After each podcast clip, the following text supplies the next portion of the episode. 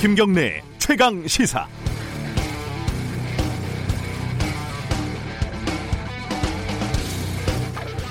사전적 의미 그대로 한치의 오차도 없이 수천 명이 일사불란하게 움직이는 북한 매스게임 이런 걸 보면 어떤 생각이 드시나요? 아름답기보다는 어, 무섭고 섬찟하고 기이하다 이런 느낌을 받으실 겁니다. 이제 이런 게 더 이상 우리한테 익숙하지 않기 때문입니다. 일사불란함, 완벽한 질서 이런 것보다는 다양성, 다름에 대한 존중 이게 우리가 일궈온 민주주의의 더 소중한 가치다 이런 게 좀 보편적인 생각이죠. 아, 금태섭 전 민주당 의원이 당에서 징계를 받았는데 6개월 전 공수처법 표결 때 당론과 다르게 기권을 했기 때문이라고 하죠. 당규를 잘못 해석했다. 국회법이 먼저다. 헌법적 가치를 훼손했다. 뭐 이런 논란들이 많은데 제일 뭐 근본적인 문제는 제도로서의 민주주의의 핵심 기구인 국회, 이름도 민주당인 거대 여당에서 단 한 명의 다른 목소리도 인정하지 못하겠다는 섬찟한 일사불란함입니다. 아, 이해찬 민주당 대표가 금전 의원이 받은 경고는 말이 징계지 내용상 가장 낮은 수준이라고 말했습니다. 그렇다면 징계 같지도 않은 징계를 굳이 내리는 이유 미루어 짐작은 할 수 있죠. 과거 정권 시절에 KBS에 제가 있을 때 사장 후보를 비판하는 영상을 만들었다고 징계를 받고 정권에 아부하는 KBS 방송을 비판하는 칼럼을 썼다가 중징계를 받고 기자가 외부에 기고를 하는데 익명을 써야 했던 그런 살풍경이 떠오르는 건 좀 오반가요? 6월 3일 수요일 김경래 최강시사 시작합니다.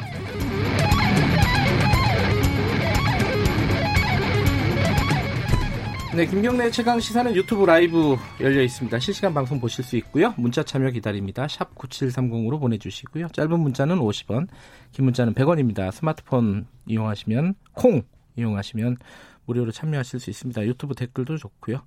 오늘 1부에서는요, 어, 브리핑 끝나면은 국회 원구성 관련해서 정의당 입장을 들어보는 시간 좀 가져볼게요. 배, 배진교 원내대표 연결할 예정이고요. 2부에서는 어, 미래통합당 비대위 출범을 했죠. 어, 김종인 비대위원장의 당 쇄신 계획, 어, 김현아 비대위원과 함께 얘기 나눠보겠습니다.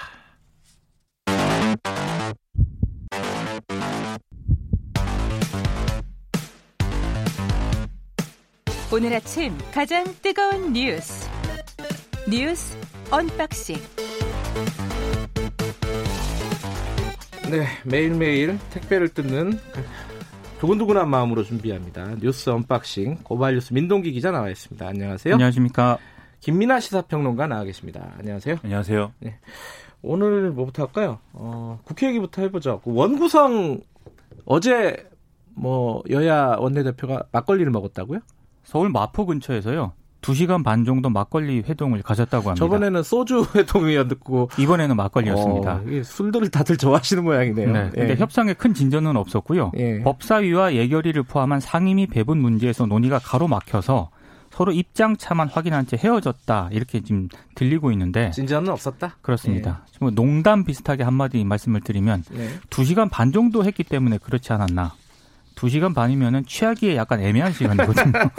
조금 더 했어야 하지 않았나 싶습니다. 지금 어 쟁점이 정확하게 뭐예요? 원구성 이 쟁점이 김민아 평론가가 좀 설명해 주죠 네, 청취자분들에게. 뭐더 이상 쟁점이 뭔지도 잘 모르겠습니다. 네. 근데 이제 말씀하신 것처럼 법사위 예결이 뭐 이 얘기 계속 하고 있고요. 사실 네. 실질적인 쟁점은 그래서 상임위원장을 어느 상임위를 누가 몇 개나 가져가는 거냐 뭐 이게 음. 쟁점이겠죠. 네. 그런데 일단 지금 불거진 새롭게 불거진 이제 좀 언론에 나오는 얘기는 뭐냐면 어, 지금 더불어민주당이 정의당, 열린민주당, 뭐 기본소득당, 시대전환 등의 다른 네 개 당 소속 의원들의 서명을 받아서 이제 5일날 국회 개원을 위한 임시국회 소집 요구서를 제출하지 않았습니까? 어제 한 거죠? 그렇죠. 네, 네. 그래서 이거에 대한 이제 쟁점들이 나오고 있는 거죠. 그래서 네. 미래통합당은 조영 원내대표 같은 경우에는 지금 뭐 히틀러 나치 정권 얘기까지 하면서 이건 뭐 어, 독재다 이렇게 얘기를 하고 있는데요. 네. 조영 원내대표 주장은 이런 얘기입니다. 지금 이제 아 원래 이제 국회의 뭐 일정과 관련해서는 교섭단체 간 합의 를 통해서 국회의장이 이제 이 국회를 소집을 해야 되는 건데 네. 지금 이제 임시의장이 있는 거고 예. 그 임시의장이 할 수 있는 일은 국회의장을 선출하는 것밖에 없다. 그런데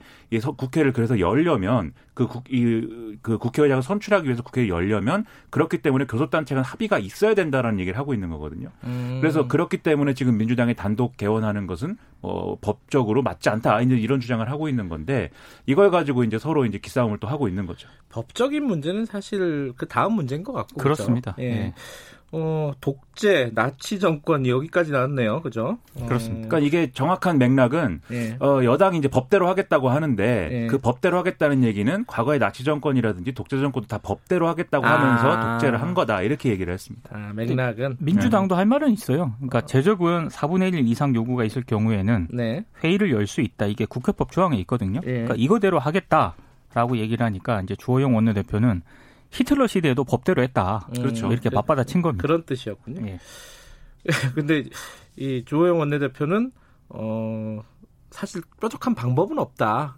강행을 한다면은 그죠? 사실 그게 그래서 어제 기자들이 예. 지금 진행자가 얘기한 것처럼 예. 아니 강행을 할 거면 현실적으로 어떤 대책이 있냐 이렇게 물었거든요. 아, 미래통합당의 대책은 뭐냐? 예. 예. 그래서 주 원내대표가 언론이 막아야 한다 이렇게 얘기를 해서 네. 우리가 우리가 막아야 되나? 언론이 막아야 한다라고 얘기를 하게 됐습니다. 셈을 얘기해 볼 수는 있는 게, 예. 그 물론 이제 그 여러 가지 이제 이렇게 원구성 협상이라는 게 자체적으로 풀리지 않을 경우에는 다른 얘기를 끼워 넣어서 이제 푸는 방법들이 있습니다. 음. 그래서 지금 얘기가 나오는 게 이제 그럼 3차 추경하고 이 처리를 연계하는 거냐 뭐 네. 이런 얘기도 지금 하고 있는 거고요. 네. 그래서 뭐 입장 입장이라는 게 만약에 그러면 원구성 협상에서 어느 정도 이제 더불어민주당이 이제 미래통합당의 의견을 받아주면 3차 추경에 뭐 협조를 해주는 거냐 뭐 이 문제가 지금 얘기가 한쪽으로 되고 있는 것 같고 그 다음에 아니면 이렇게 최종적으로 협상이 뭐 안 될 것 같으면 그럼 미래통합당이 국회 보이콧을 하는 거냐 뭐 이런 얘기도 나오고 있고 음. 근데 이것들에 대해서 다 사실 뭐 말씀하신 대로 조영 원내대표가 뭐 뾰족한 수는 없다라고 이제 결론을 내리는 상황이거든요.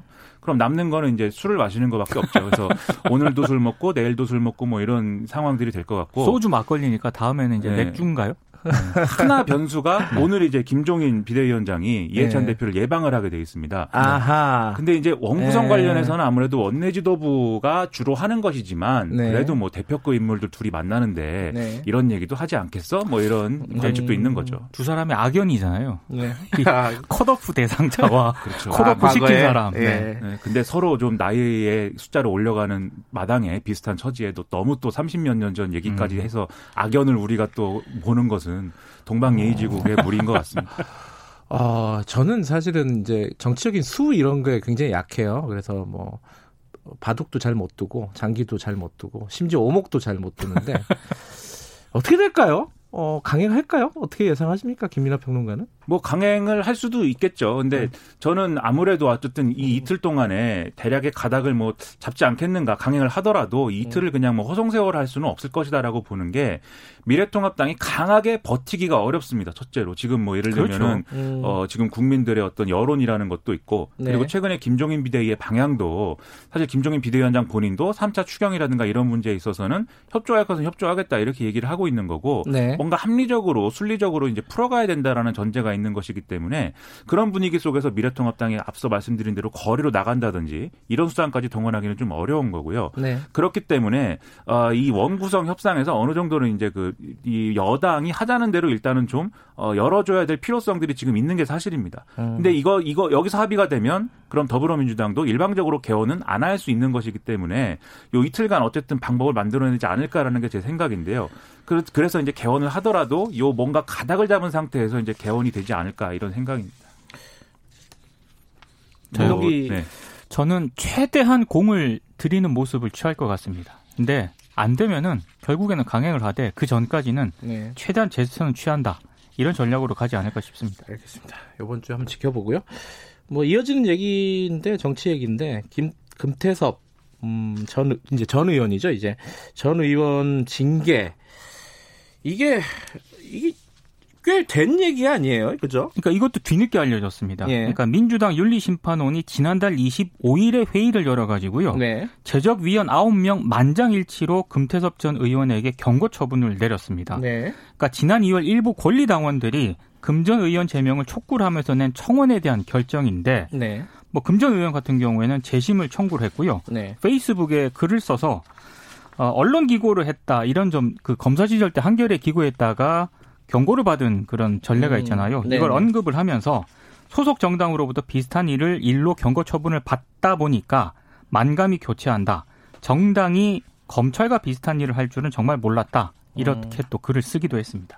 이게 법적으로는 이게 따져볼 게 좀 있죠. 당규, 국회법, 헌법 뭐 이렇게 쭉 이어지는 내용인데 어떻게 네. 봐야 됩니까? 그러니까 일반적으로 이제 당의 당원 당규라든지 이런 데 네. 보면은 당원으로서 의무라는 것들이 규정이 돼 있습니다. 네. 근데 그 중에 이제 당론을 지켜야 된다 뭐 이런 게 있는 거죠.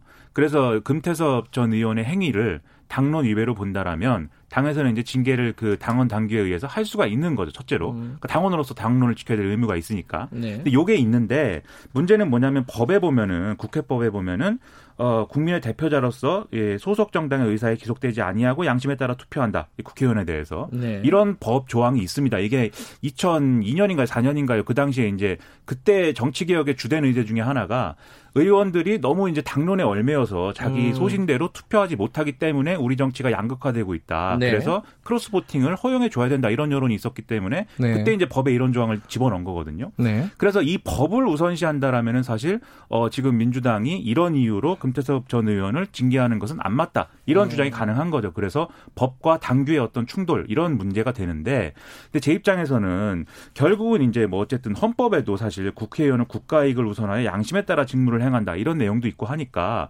법의 취지를 지키는 게 좀 우선돼야 되지 않겠습니까? 네. 그런 점에서 어 금 태섭 의원이 어쨌든 간에 이런 좀 법의 취지를 살리는 차원에서 정치적 책임을 졌으면 그것으로 사실은 뭐 당의 입장에서는 그 상황을 인정해 주는 게 필요한데 굳이 이제 당원들이 징계를 청구해서 이걸 징계하는 방향으로 간 것은 아무래도 좀 여러모로 이제 비판을 받을 소지가 많지 않나 이런 생각이죠.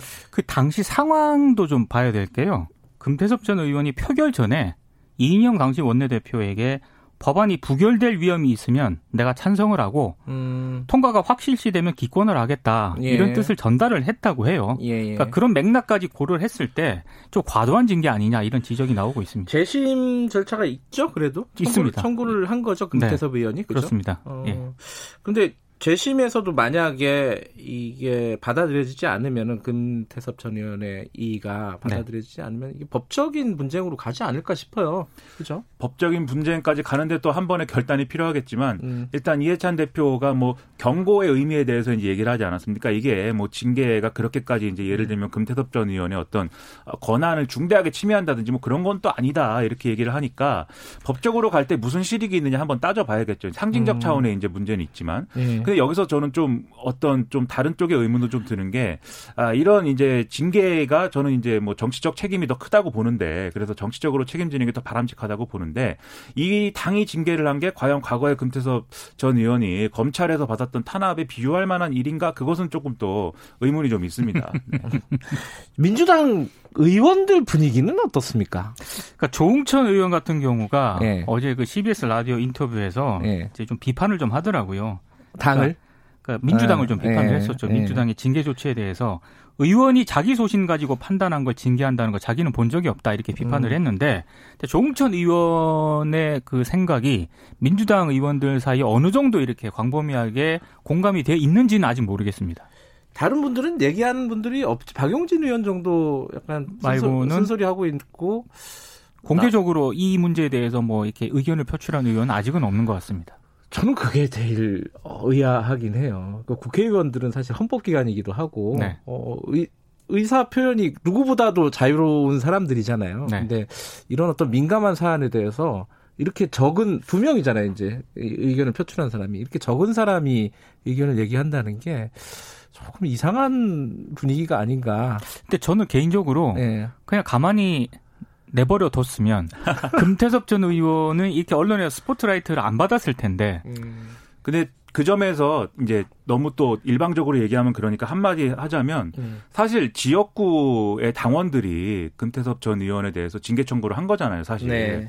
그런 점에서 보면은 사실 당원들의 여론이라는 게 금태섭 전 의원을 이제 좀 미워하는 여론이 많으니까 음. 아마 지금 현역 의원들 좀 말을 아끼는 분위기인 거겠죠. 음. 내심은 사실 본인들도 국회의원으로서 양심에 따라서 움직이고 싶지 않겠습니까? 네. 그런 마음들이 있을 텐데 당원들의 분위기를 좀 보는 것 같습니다. 네, 우리나라 얘기는 여기까지 하고 미국 얘기 좀 해보겠습니다. 어, 미국은 상황이 심각해요. 아침에 뉴스들을 보니까 헬기가 뜨고 장갑차가 막 나오고 막 그림상으로는 그래요. 어, 지금 뭐 몇 가지 새로 나온 얘기가 있는데 그 중에 하나가 이제 사인이 명확하게 밝혀졌죠. 그 플로이드 그 사망한 사람의 부검을 했는데요. 네. 질식사라는 그런 결과가 나왔습니다. 그러니까 경찰이 어, 진압을 해서 사망을 했다. 이게 이제 밝혀진 거죠. 과잉 네. 진압을 해서 네. 이제 사망에 이르게 했다는 그런 건데요. 네. 근데 헬기도 뜨고 굉장히 분위기는 험악한데 또 다른 뉴스를 보면은요. 뭐 뉴욕 경찰서장 같은 경우에는 시위대하고 또 포옹도 하고 음. 또 주방위군이라든가 뭐 어, 경찰 시위 진압한 경찰들이 또 시위대에 공감을 표하는 그런 사진도 많이 보이거든요. 음. 근데 이제 일부 이제 격한 시위가 좀 발생을 하는 것 같고요. 예. 그리고 어제 같은 경우에는 트럼프 대통령이 또그 백악관 인근에 세인트 존스 교회라는 곳이 있거든요.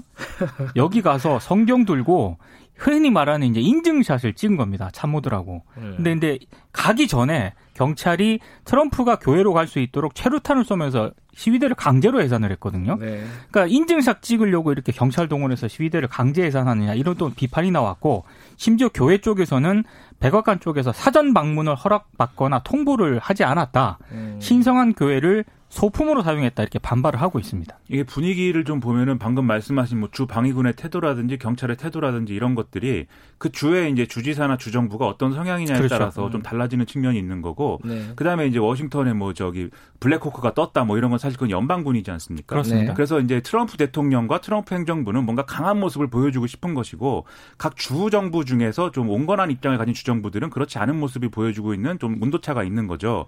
근데 교회는 이제 트럼프 대통령이 사실 여기 교회를 가야 되는 명확한 이유가 있으면은 또 이게 여러모로 얘기가 달라질 수도 있겠는데 사진 찍으러 간 거죠. 네, 별 이유가 없었다는 거거든요. 사진은 멋있더라고요. 그렇죠. 뭐 성경을 들고 사진을 찍었는데 아마 이 의도도 네. 그 전에 시위대에 의해서 이 교회가 타격을 받았기 때문에 트럼프 대통령 입장에서는 나는 그런 거 신경 쓰지 않는다. 시위대가 시위대에 의해서 뭐 피해를 받은 지역에 내가 가는 거고 시위대에 의해서 위협을 받는다든지 피해를 입을 걱정 같은 것은 나는 하지 않는다. 이렇게 좀 강한 모습, strongman이다. 이걸 보여주러 갔다. 이렇게 해석할 수가 있겠습니다. strongman이 그 백악관 벙커에 그렇죠. 자기가 벙커에 숨었다라는 뉴스가 나오니까 더 강한 모습을 보여주고 싶었던 것 같아요. strong인데 너무 extremely strong한 네, 그리고 겉으로만 strong이고 네. 내면은 상당히 부드러운 남자인 것 같습니다. 네. 아, 근데 대통령이 계속 뭐 쓰레기라는 표현을 쓰고요. 시위대를 하면서. 네, 그리고 어 이거를 진압하지 못하면 뭐 바보다, 뭐 얼간이다. 뭐 영어로는 뭔지는 모르겠어요. 한국말로 번역된 것만 봤는데. 근데 특히 이제 음. 그런 주지사를 향해서 진압 제대로 진압하지 않으면 얼간이다라는 표현을 쓴게 네. 민주당 주지사들을 특히 또 경향을 하고 있거든요. 그렇겠죠. 그러니까 음. 하나부터 열까지 다 정치적으로 좀 대응을 그렇죠. 하고 있는 것 같습니다. 딱 가르는 행보인 거죠. 아무리 정치적인 수를 이렇게 어, 대선 때문에 그것 때문에 이런 발언을 한다 쳐도 그 발언의 수위가 너무 높아갖고 우리 정서는 참 이해가 되지 않는 부분이 그렇습니다. 많이 있습니다. 그렇죠. 거의 뭐 다 뭐 이 품이 이런 건 벗어 던져버린 상황입니다. 오늘은 아, 하나 더 하고 싶은데 여기까지 해야겠네요. 시간이 많이 지났네요. 두 분 고맙. 아 문자 하나 읽어드리고 마무리하죠. K7877님이 김민아 시사평론가님 어 개그 시사평론가 같다. 어, 너무 재미있게 시사 뉴스를 전해주신다는 아주 감사의 인사를. 죄송합니다. 네. 품이 있는, 품이 있는 프로그램에 제가. 아, 민 기자님의 숨은 유머도 많이 기대한다고. 그 W, 더 중요한 문자가 있습니다. W 웨일? 고래인가요? 고래. 어, 김경래 기자님 잘생겼습니다. 동의할 수 없습니다. 여기까지 하겠습니다. 자, 두 분 고맙습니다. 고맙습니다. 고맙습니다. 민농기 기자 그리고 김민아 시사평론가였습니다. 김경래 최강 시사 듣고 계신 지금 시각은 7시 40, 아, 39분 향해 가고 있습니다.